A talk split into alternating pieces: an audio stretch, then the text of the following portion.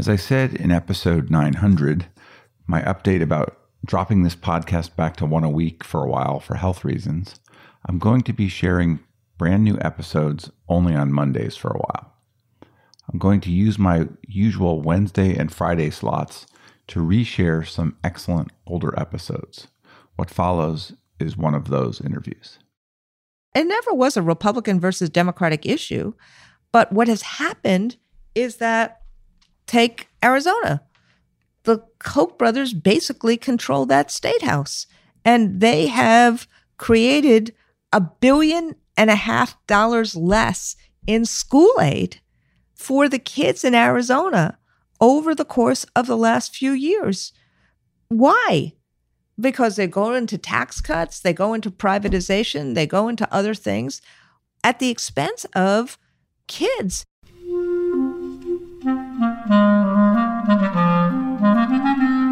Hello, this is the Great Battlefield Podcast. I'm Nathaniel G. Pearlman. A great political battle is being fought right now between progressives and the forces of reaction on the other side. This show is about the political entrepreneurs and other progressive leaders who are finding new or improved ways to fight. I visited Randi Weingarten, the president of the American Federation of Teachers, in her DC office recently. We discussed her career and the AFT's role in our current politics. Randi is in a crucially important place right now. Her union represents about 1.7 million people. Betsy DeVos is Secretary of Education. Teachers are striking in several states. The Janus case is threatening public sector unions, and the most important midterm election of my lifetime is fast approaching. Randi is a key progressive leader, and I felt privileged to have a chance to hear her thoughts. In her interview, she talks about the large sign on her office door, which has her thoughts about the upcoming election and why it's her highest priority. It's an exhortation posted for all of her visitors to see. I don't think Randi Weingarten needs much more for an introduction, so after our sponsor, the interview.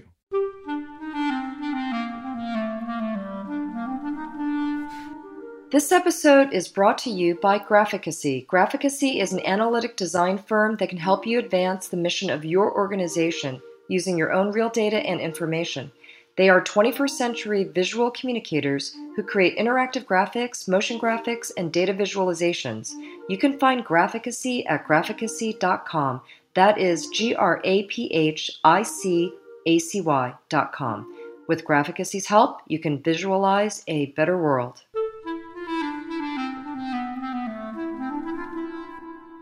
Would you mind introducing yourself and giving me a quick biography? I'm Randi Weingarten. I am the president of the AFT, which is a 1.7 million member union of professionals, ranging from teachers and guidance counselors and school bus drivers to college professors and nurses and healthcare professionals and correction officers and we represent people in over 44 different states who every single day try to make a difference in the lives of other people. It's a pretty important job. The people we represent are amazing, and the communities they serve is what makes America great. I'm with you.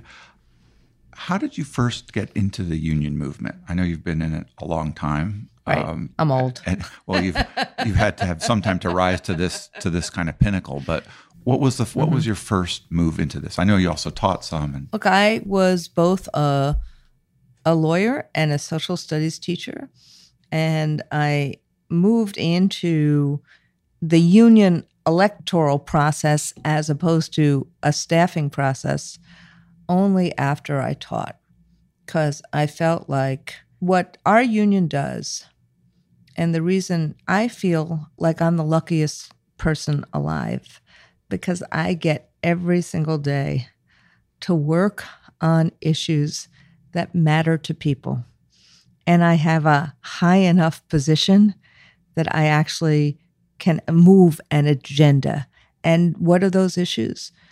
Every day, our union champions making things better for people in America opportunity in education, ensuring good health care, good services in communities, and making things better for the people who do this work, to have a voice at work and to have respect and dignity so that they can provide for their families.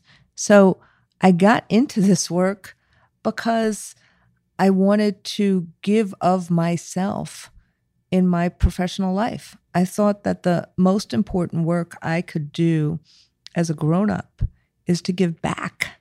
There's a word in Hebrew, tikkun olam, to repair the world, which needs a lot of repairing. And so I wanted to first be a lawyer to try to correct injustice and thought that the legal process was how to do that, but realized, frankly, organizing and mobilizing, doing this work at the ballot box and at the bargaining table allows you far more transformational change.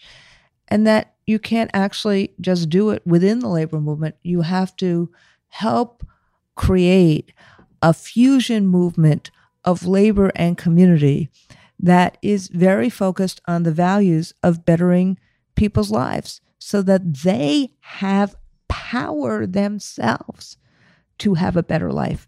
So that's kind of what sparked me as I was growing up.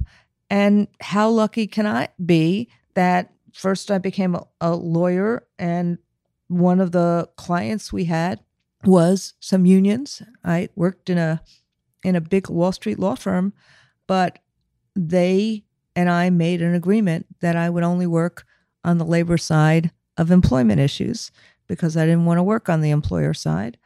And they kept to that agreement. And then a few years after I got my skills or those skills, I was lucky enough to get the job as counsel to the teachers union in New York.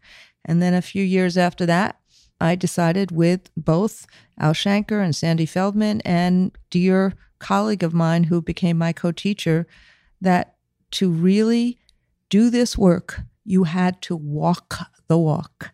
And so I taught school at Clara Barton High School, um, social studies. And what's in some ways so uh, ironic is that both my sister, who became an intensive care pediatrician, and myself, we were the children of a second and third grade school teacher who worked all the time. We had papers festooned on our living room table all the time. And we just thought, my sister and I thought my mother just worked much too hard. She was working weekends, she was working all the time, grading papers, preparing lessons. And yet both of us became connected in a very fundamental way to education. My sister teaches medical students all the time, and I do this. Yeah, I'm, always interested in the the source of the values of people like you, and you know, in my household, I think it was kind of a mixed marriage because I had an, an NEA and an AFT member. my dad and my mom. My mom taught high school math, and my dad taught uh, university uh, Shakespeare and so on. But tell me a little bit about what you learned as a teacher that applies to what you do now as the head of a teachers union. What I learned as a teacher is the basic resiliency of children and the basic goodness of children. And that children want to have a good life. Children basically want to have a life that is fulfilling. And children need to see a path to their own empowerment and their own confidence and their own self esteem and are willing to be challenged and pushed if they believe that you love them. That's what I learned. And I spent a lot of time every morning before I taught, pretty much getting up at five o'clock in the morning and thinking about what do I do today? How do I do this? How do I take this lesson and really create engagement? How do I create an environment where children feel engaged and take responsibility for their own education? Um, and frankly, when I say children, I taught 11th to 12th graders, mostly kids who were taller than me. and you know, I was frustrated by it. I didn't do it well sometimes. Some of my lessons completely bombed, some of them really worked. But when I look back, it is the best job I've ever had. And I miss that dynamic of every day being in a classroom with my kids. I know watching my mom just in, you know, who taught at Boulder High School, just seeing the connection she had to so many people after teaching for decades, right. you know, in the community. It's it's a remarkable job. And it's it is a really tough people do not understand just how tough a job it is. It's a hard work. And and the notion that you can take the autonomy or the professional judgment out of teaching is just completely wrong. It's so infuriating. It's just what teachers do is it's not simply that you know your content. You have to really deeply know your content. And that in and of itself is a big learning curve. But you also have to know how to teach and you have to know how to communicate in a way that kids hear and in a way that they are engaged. So you also have to be a social psychologist and you have to understand the psychology and you have to actually manage a whole bunch of people who don't want to be managed. So, you know, you think about those of us in management now, what do I do? Today, I manage what, five, six, maybe 10 people who then manage a whole bunch of people themselves. As a teacher, you are managing an entire class 20, 30, 40 kids. You have on your roster as a teacher in New York City you know, if you te- taught five periods a day, you could have 150 kids. You could have more than 150 kids. And you, you got to know them 170 all. kids, and you have to know them all. And you have to know them in a really great way. So, all I'm saying is, it is a really hard job and it is emotionally and physically exhausting. You know, we often say before somebody starts criticizing teachers or public schools, spend 10 minutes in a classroom yeah, 10. 10 would be a good start. Yeah, let's start with 10. so, what took you then out of teaching and back into the labor movement? Well, I was as as I was teaching, I was also very involved in the labor movement. I was also doing the negotiations at the teachers union in New York City. I was also very involved in lots of different things. So, what I saw is that this merger between helping to enable opportunity for students because they have to seize their own opportunity, but helping to enable opportunities for students and also helping the adults who taught them have a better life was just what I wanted to do in my life. And it seemed like you pretty quickly ended up as the head of the UFT. Well, you know, I started working when I was at the law firm for the UFT in 1984. Mm-hmm. And I actually went and was an employee of the UFT from 1986. I became its president in 1998. Um, so, so not that it's quickly. not. It wasn't. I mean, I had just turned 40, so for those jobs, that was a pretty. I'm a big believer in experience. I think this notion that experience doesn't matter is so wrong, and it also makes a mockery of the work that we do in some ways. Having charisma is obviously important in terms of people bonding and creating relationships and listening to you, but experience really matters. So I did a whole bunch of different jobs within the UFT, including um, six years of part time and full time teaching. It seemed like there's a lot of, you know, there's conflict between these unions and the and the people paying the bills, the states or whatever. And it's not every individual who's ready to bargain in those situations and fight the fights that need to be fought. What was it about you that allowed you to to kind of step into that? I'm a big believer in finding solutions. That you actually need to have the power to be able to wrest away someone else's power. Solution driven unionism is not kumbaya collaboration is not kumbaya. You have to have enough power that other people within a relationship believe that they need to actually compromise with you or find a common ground. So I'm a big believer in solutions at a bargaining table and having enough power so that you are viewed as an equal partner, but that you're actually at a bargaining table. Um, you know, there is a saying these days that if you're not at the table, you're on the menu. And so you have to have more than one speed. You have to actually figure out how to create enough power for people, which frankly means that people having the power themselves and are empowered themselves in order to move an agenda. Frederick Douglass said it best power never yields willingly. In these days, what happens is it's not just states versus or districts versus their employees. There are multilateral relationships that make things very hard for communities and for those who work for communities to actually get the respect and dignity they need. So, take, for example, we're in a second Gilded Age, in my opinion.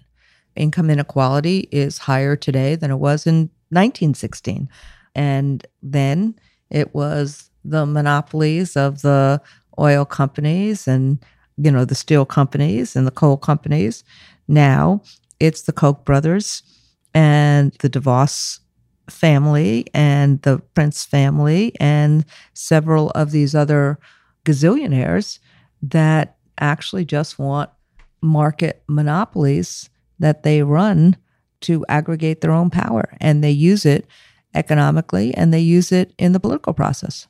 It does seem like one of the major things going on is the attempt to privatize public education at every level. Right. Well, it's the attempt to privatize public education, it's the attempt to privatize prison systems and then imprison more people, particularly black and brown people. It's the attempt to starve governments since Reagan, in some ways, maybe even since Barry Goldwater.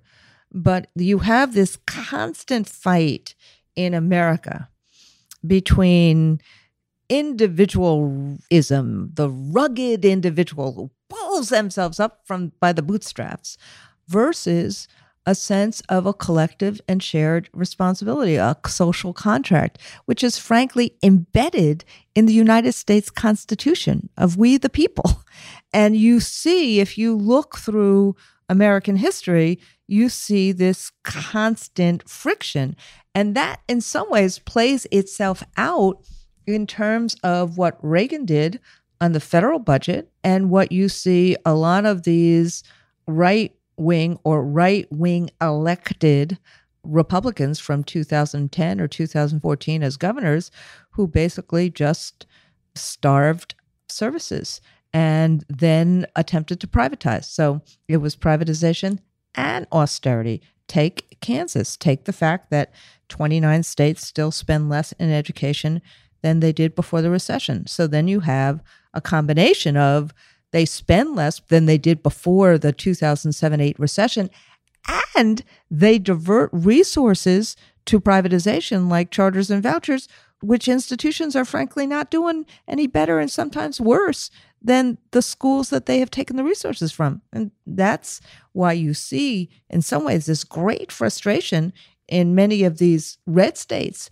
of teachers standing up. And I couldn't be more inspired by them that they have been pushed to the wall and they're saying enough. And we are standing up not just for ourselves, but for our kids.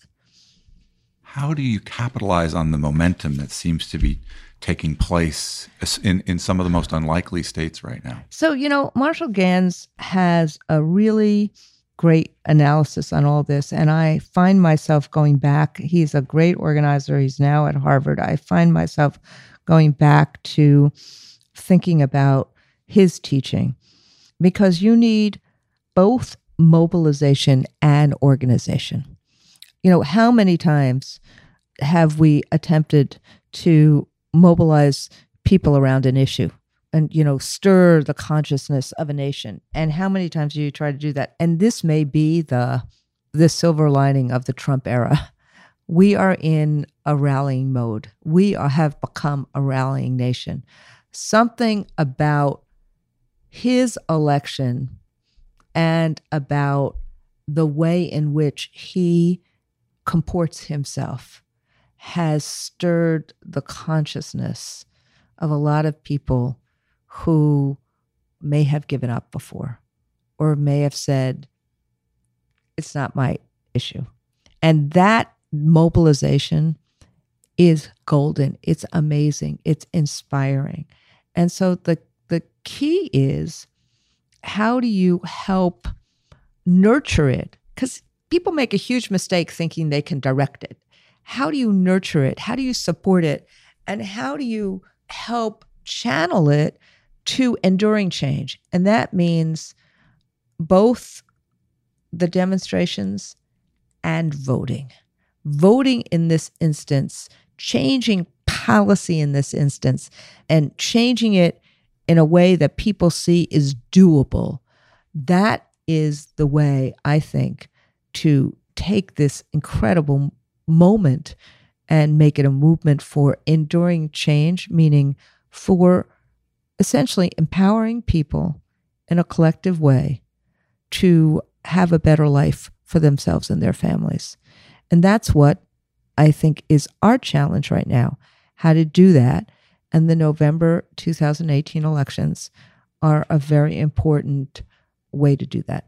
Can you talk about how you became to be head of the AFT briefly and what the role is of the AFT in this moment politically? Look, I was the president of the UFT, which is the biggest local union within the AFT. I was asked by the leadership to run for the AFT president several times. I declined several times. Frankly, I never wanted to be president of the UFT either. I wanted to be in the background. I never I never wanted either of the jobs that I Better to be had. asked than to seek it sometimes, well, right? You know, I just I didn't think first I didn't think I was up to it and I didn't think I was capable of it. I also you know didn't think when I was asked a couple of times in turn to run in terms of the AFT I I had more work to do in New York and I don't like leaving a job until I finish a job. So that's just how I feel. So but I finally realized I would say in 2007 that watching not only what was happening in New York in terms of the attack on teachers, the attack on our profession, this at that point, what was this group of people who never spent a minute in a classroom thinking that they could reduce children to test scores and teachers to algorithms, you know, and that technology would take over education and they could monetize it and privatize it. And I saw, you know, the superintendent that I sparred with a lot, um, Joel Klein, the superintendent in Washington, D.C., Michelle Rhee, and Eli Broad. I saw it not only being Republicans who were doing this, conservative Republicans who wanted to save a buck, but also these elitist Democrats who were doing this.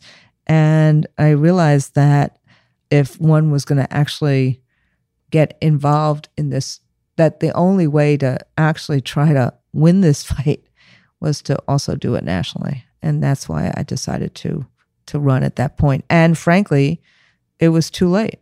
It's taken us many, many years to fight back against the challenge, not only on investment, on combating privatization, on combating defunding, but the challenge against autonomy and professionalism. And so many teachers are not just stressed out, but are so completely demoralized because, you know, somebody from on high is trying to basically reduce anything they do into a test or an algorithm. I think that that more infuriates people for good reason than almost any of the other exploitation that they face on an everyday basis. I'm sure that there are multiple trends in education, some good, some bad. What gives you optimism about the state, if anything, about the changing state of education in this country? Oh, you know what gave me uh, what gives me optimism is that these fights really matter. Number one, we actually know what to do to help children learn and to help schools be environments where parents want to send their kids, educators want to work, and children thrive. We actually know what to do. And we have learned that over, you know, generations. And we need to have enough power in legislatures all across the country and champions and governors and in others to actually let us do our job and have the investments that we need. So that gives me optimism. And I did a speech around about this in January 2017. If you actually focus on the well-being of children, engage them in powerful learning, build the capacity and the agency of your teaching force. So constantly building capacity and training, professional development, but also making sure that they have voice and the supplies, materials, and the wages they need. And then have cultures of collaboration, parents with educators, principals and educators, radiating out to the community. If you actually invest in those four things and manage those four things, every school that you see that's a great school, they do those four strategies. So that gives me great optimism that we actually do know how to create excellence and equity. That's number one. Number two is that that these fights really matter. And I saw that in the fight to change No Child Left Behind and the fight against testing. And to watch someone like President Obama apologize for policies that created a fixation on testing and was willing to work with us to get rid of No Child Left Behind and to um, create ESSA, the new federal law, watching uh, states like um, New York and Ohio, where legislators are now saying, okay, now that we have that new federal law that says that teacher evaluation does not have to be linked to test scores, that that was wrong, that that helped create too much testing. And you have both Republican and Democratic legislators who are willing to change their state law now on this. Watching West Virginia and Oklahoma and Arizona and Kentucky and Colorado, and there may be more places where people have not had strong labor laws being willing to take the risk to fight for themselves and their kids these fights really matter on behalf of kids and, and their opportunity. And it's their teachers and their parents who are leading these fights. Those two things give me great optimism. Part of this is necessarily a political fight.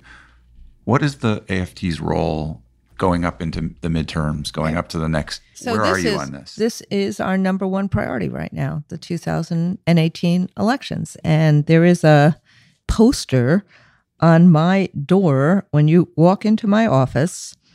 Which I um, just read. Yes. That I wrote in January talking about my feelings and my responsibility in it. And essentially, I think that this election is the most important in my lifetime.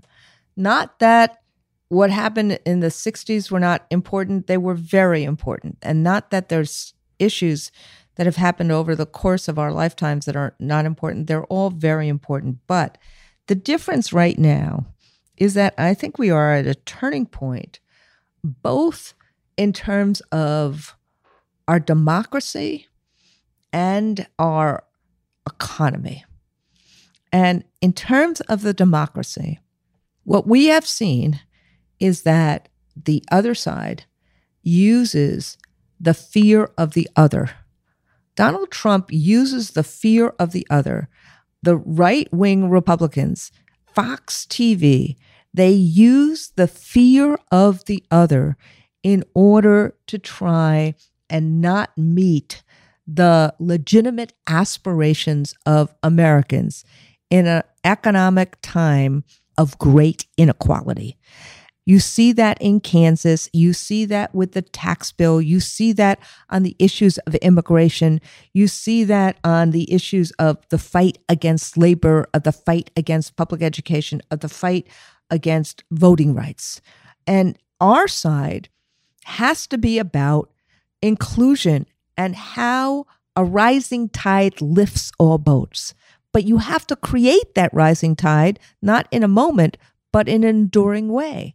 And so this election is about sanity, it's about fairness, it's about a check and balance in terms of the democracy as well as the issues that we as a labor movement would normally be championing, like economic dignity, living wages, secure retirement, voice at work, good public schools, affordable healthcare, affordable college.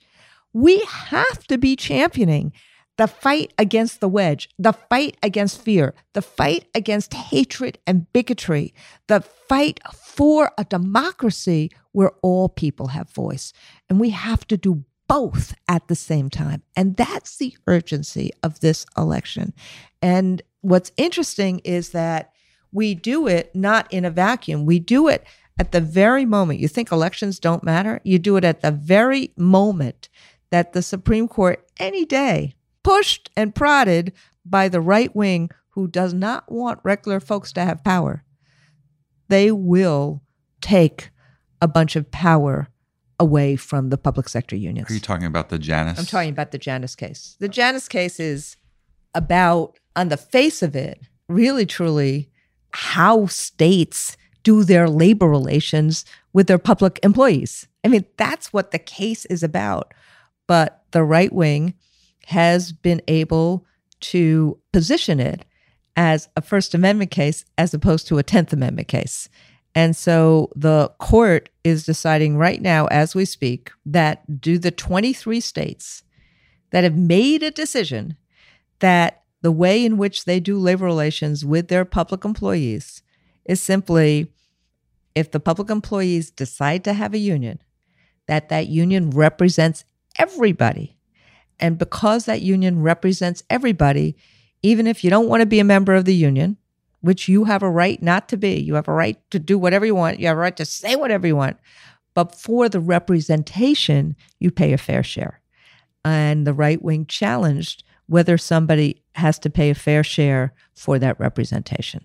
And the consequences, if that case is lost, which it appears like it probably will be, are a lot of defunding of public right. sector unions. So the this case was actually decided about 50 years ago.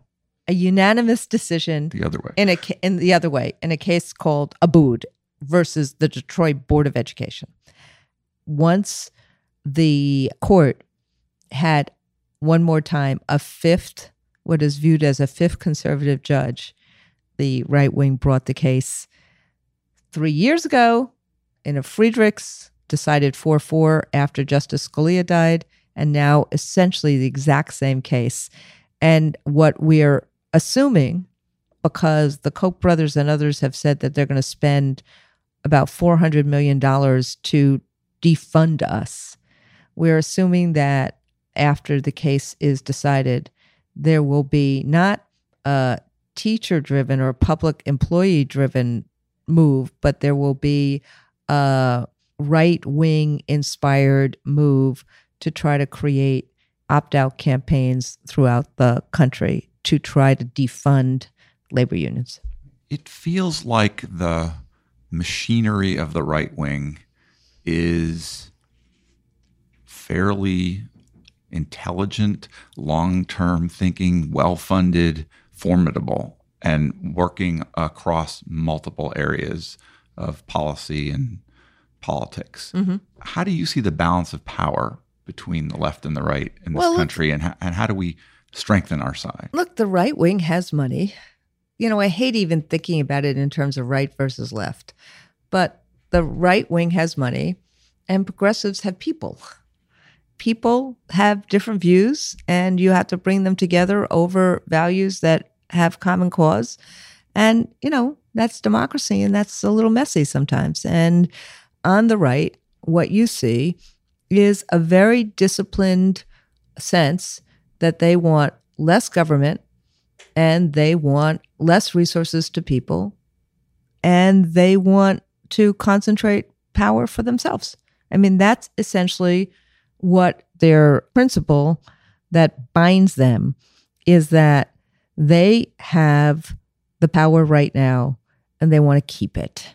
And they do not want others to have either power or knowledge. And that's why you see the Koch brothers and others. They've created things like the Heritage Institute, they've created the Federalist Society, and they have thought about how, over the course of time, to concentrate power both politically and economically. So it's not simply that they want fewer taxes, they actually do not want the government to competently help create a ladder of opportunity for others. What do you think the characteristics are of a candidate for the Democrats that would be the best to offer up against Trump if he's still around in, well, first in off? I think I know there's 500 people thinking about running for office, running for president in terms of 2020. well, everyone thinks they but- can be better than the incumbent. We'll see what the process produces. Trump is a response to what has happened here. And what I think the two things that the right wing have done that are tremendously unfortunate is the concentration of economic and political power that seems impermeable and using the fear of the other in order to accomplish that.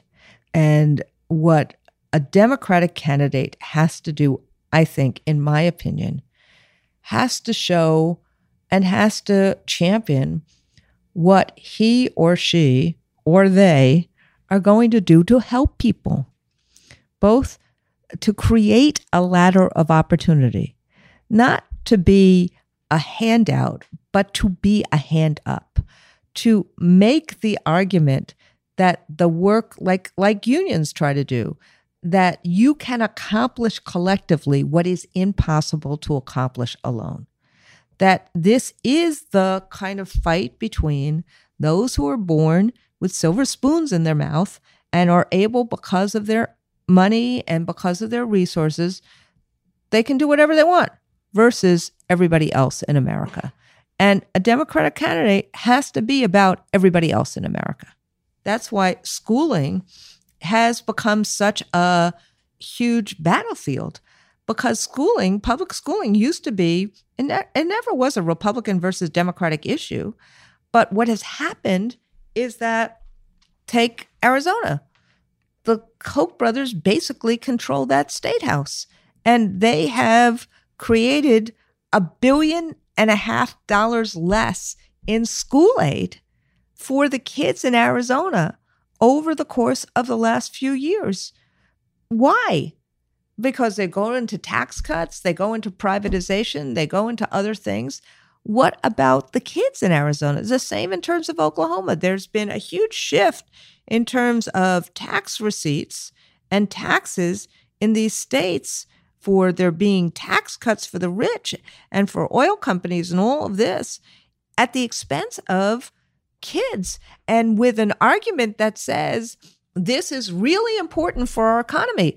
Well, it has feathered the nest of those who are already rich. It hasn't in those states actually help the economic prospects. Same in terms of Kansas.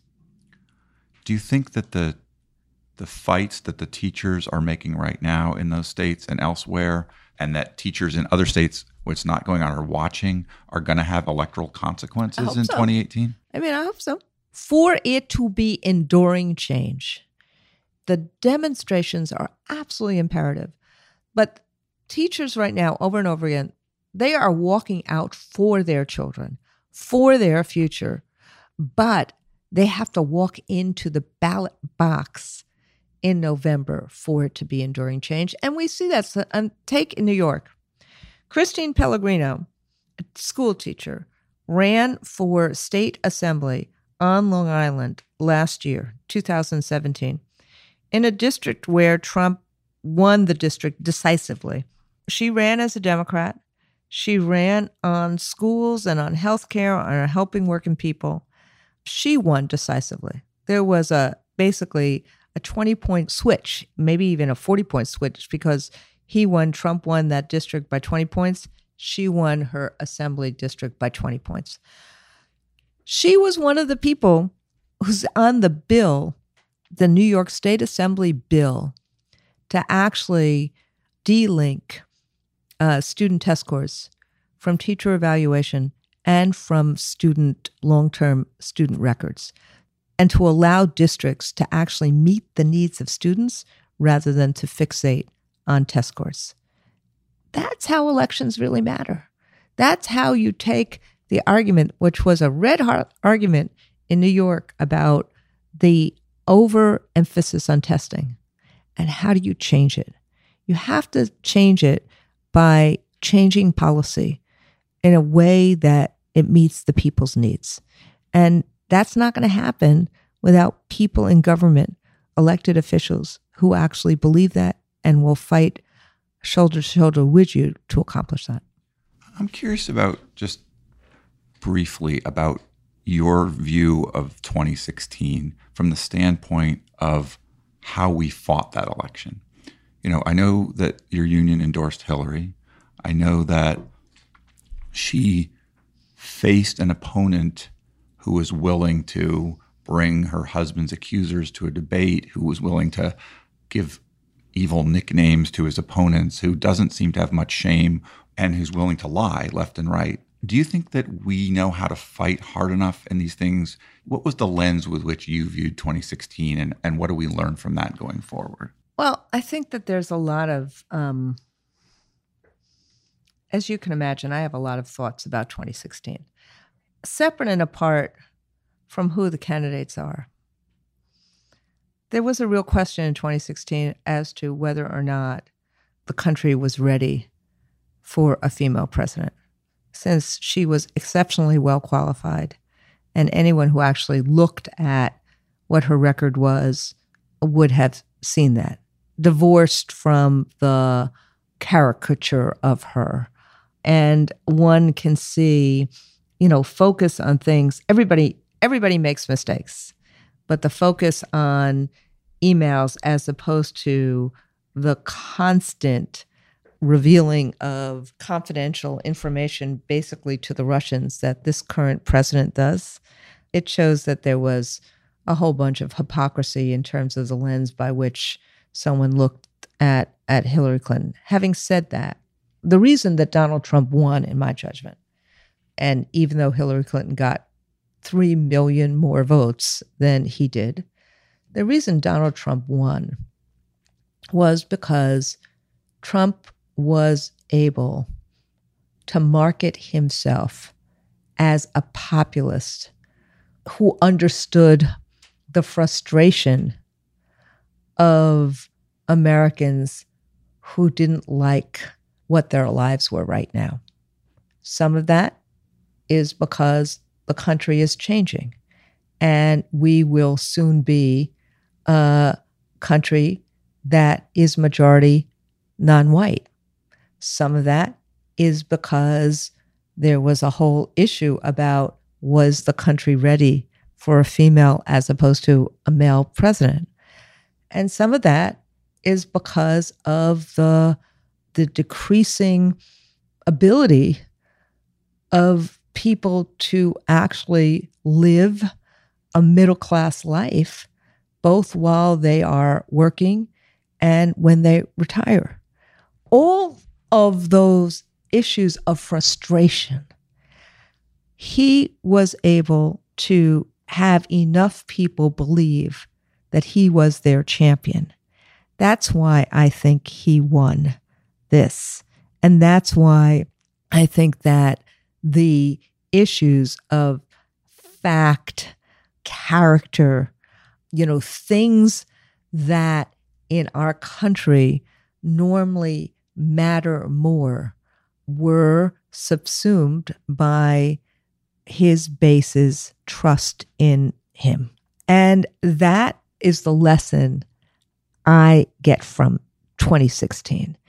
And so I think that we need to not just resist his arbitrariness, his capriciousness, his tendency to be authoritarian, oligarchical, cronyistic, and cruel.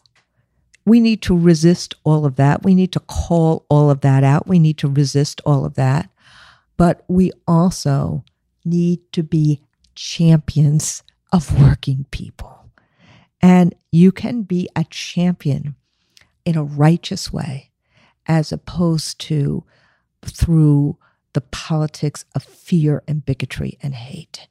And that is, I think, what we need to do as a labor movement. And any person who's running for elected office, I would give them the same advice.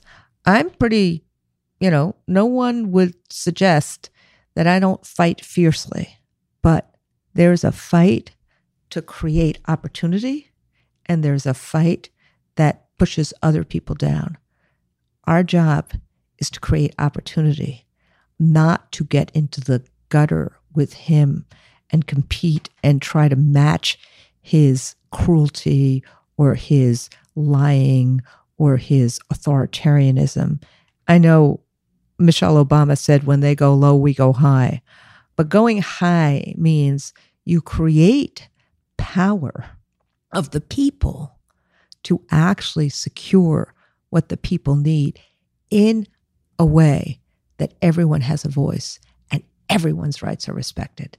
And I think that that is our responsibility now. It is baked into the values of economic and educational opportunity um, and the fight against bigotry and hate. What you said about needing to be champions of working people resonated with me.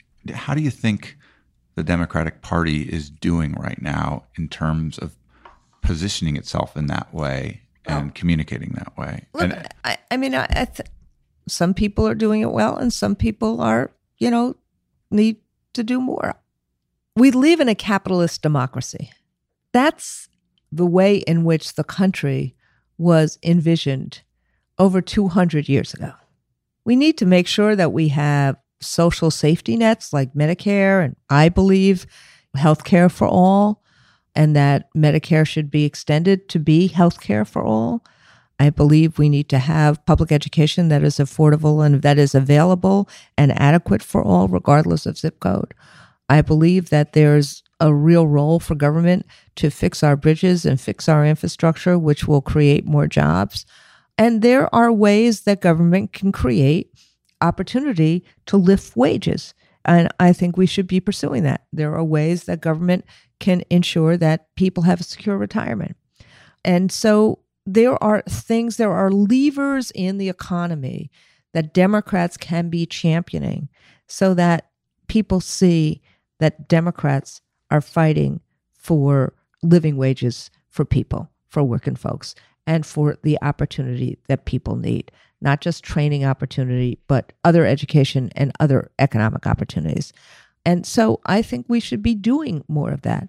Also, Democrats, since the uh, 1950s, the Democratic Party has been very much focused on broadening, you know, civil rights for all. And I think that's really important as well, broadening a sense of inclusiveness and tolerance. And that's very, very, very important.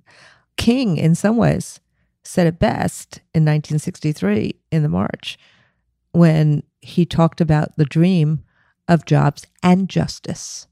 And frankly, that's where I think the Democratic Party should be. It's very important that we focus on minimum wage, but most people need a living wage, an adequate wage, not just a minimum wage. So the party has a way to go in terms of people seeing it as the champion of working people. But when you compare where the Democratic Party is, the platform from 2016 versus the Republican Party, there's not a question. One party is a champion of working folks, and the other party believes in winners and losers. And um, I think the Democratic Party is the place that's a champion of working folks. You're the sort of person I would love to talk to for uh, many hours, but probably should be respectful of your time. Uh, is anything else you want to say? I would say there's one more thing I want to say, which is this is a country that has great potential and great promise, but we have tremendous headwinds right now. And we need to be awoke about this. Democracies die not because of coups d'etats anymore democracies die because of whittling of rights, because of changes in the norms. That's what we've seen in Hungary. That's what we've seen in Poland. That's what we've seen, frankly, in what's going on in Russia. And we're in a race between whether we actually have a democracy where people have a voice and where people can champion their needs versus a place that is polarized by the fear of the other. And this is a moment, um, the next few months leading to the November elections, where people can actually vote for fairness, for sanity, for checks and balances, and for a democracy that is about pluralism and about inclusiveness and tolerance. There are very few times in America that we are actually living in and can actually vote for what the direction of our country will be for decades. And so this is a pretty important moment. It is really high stakes. Thank you for talking to me.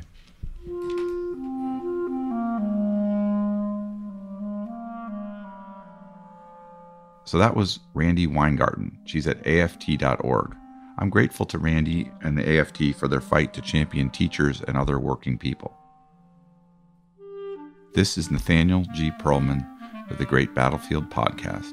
You can find us at resistancedashboard.com or by searching for Great Battlefield in places where podcasts are found.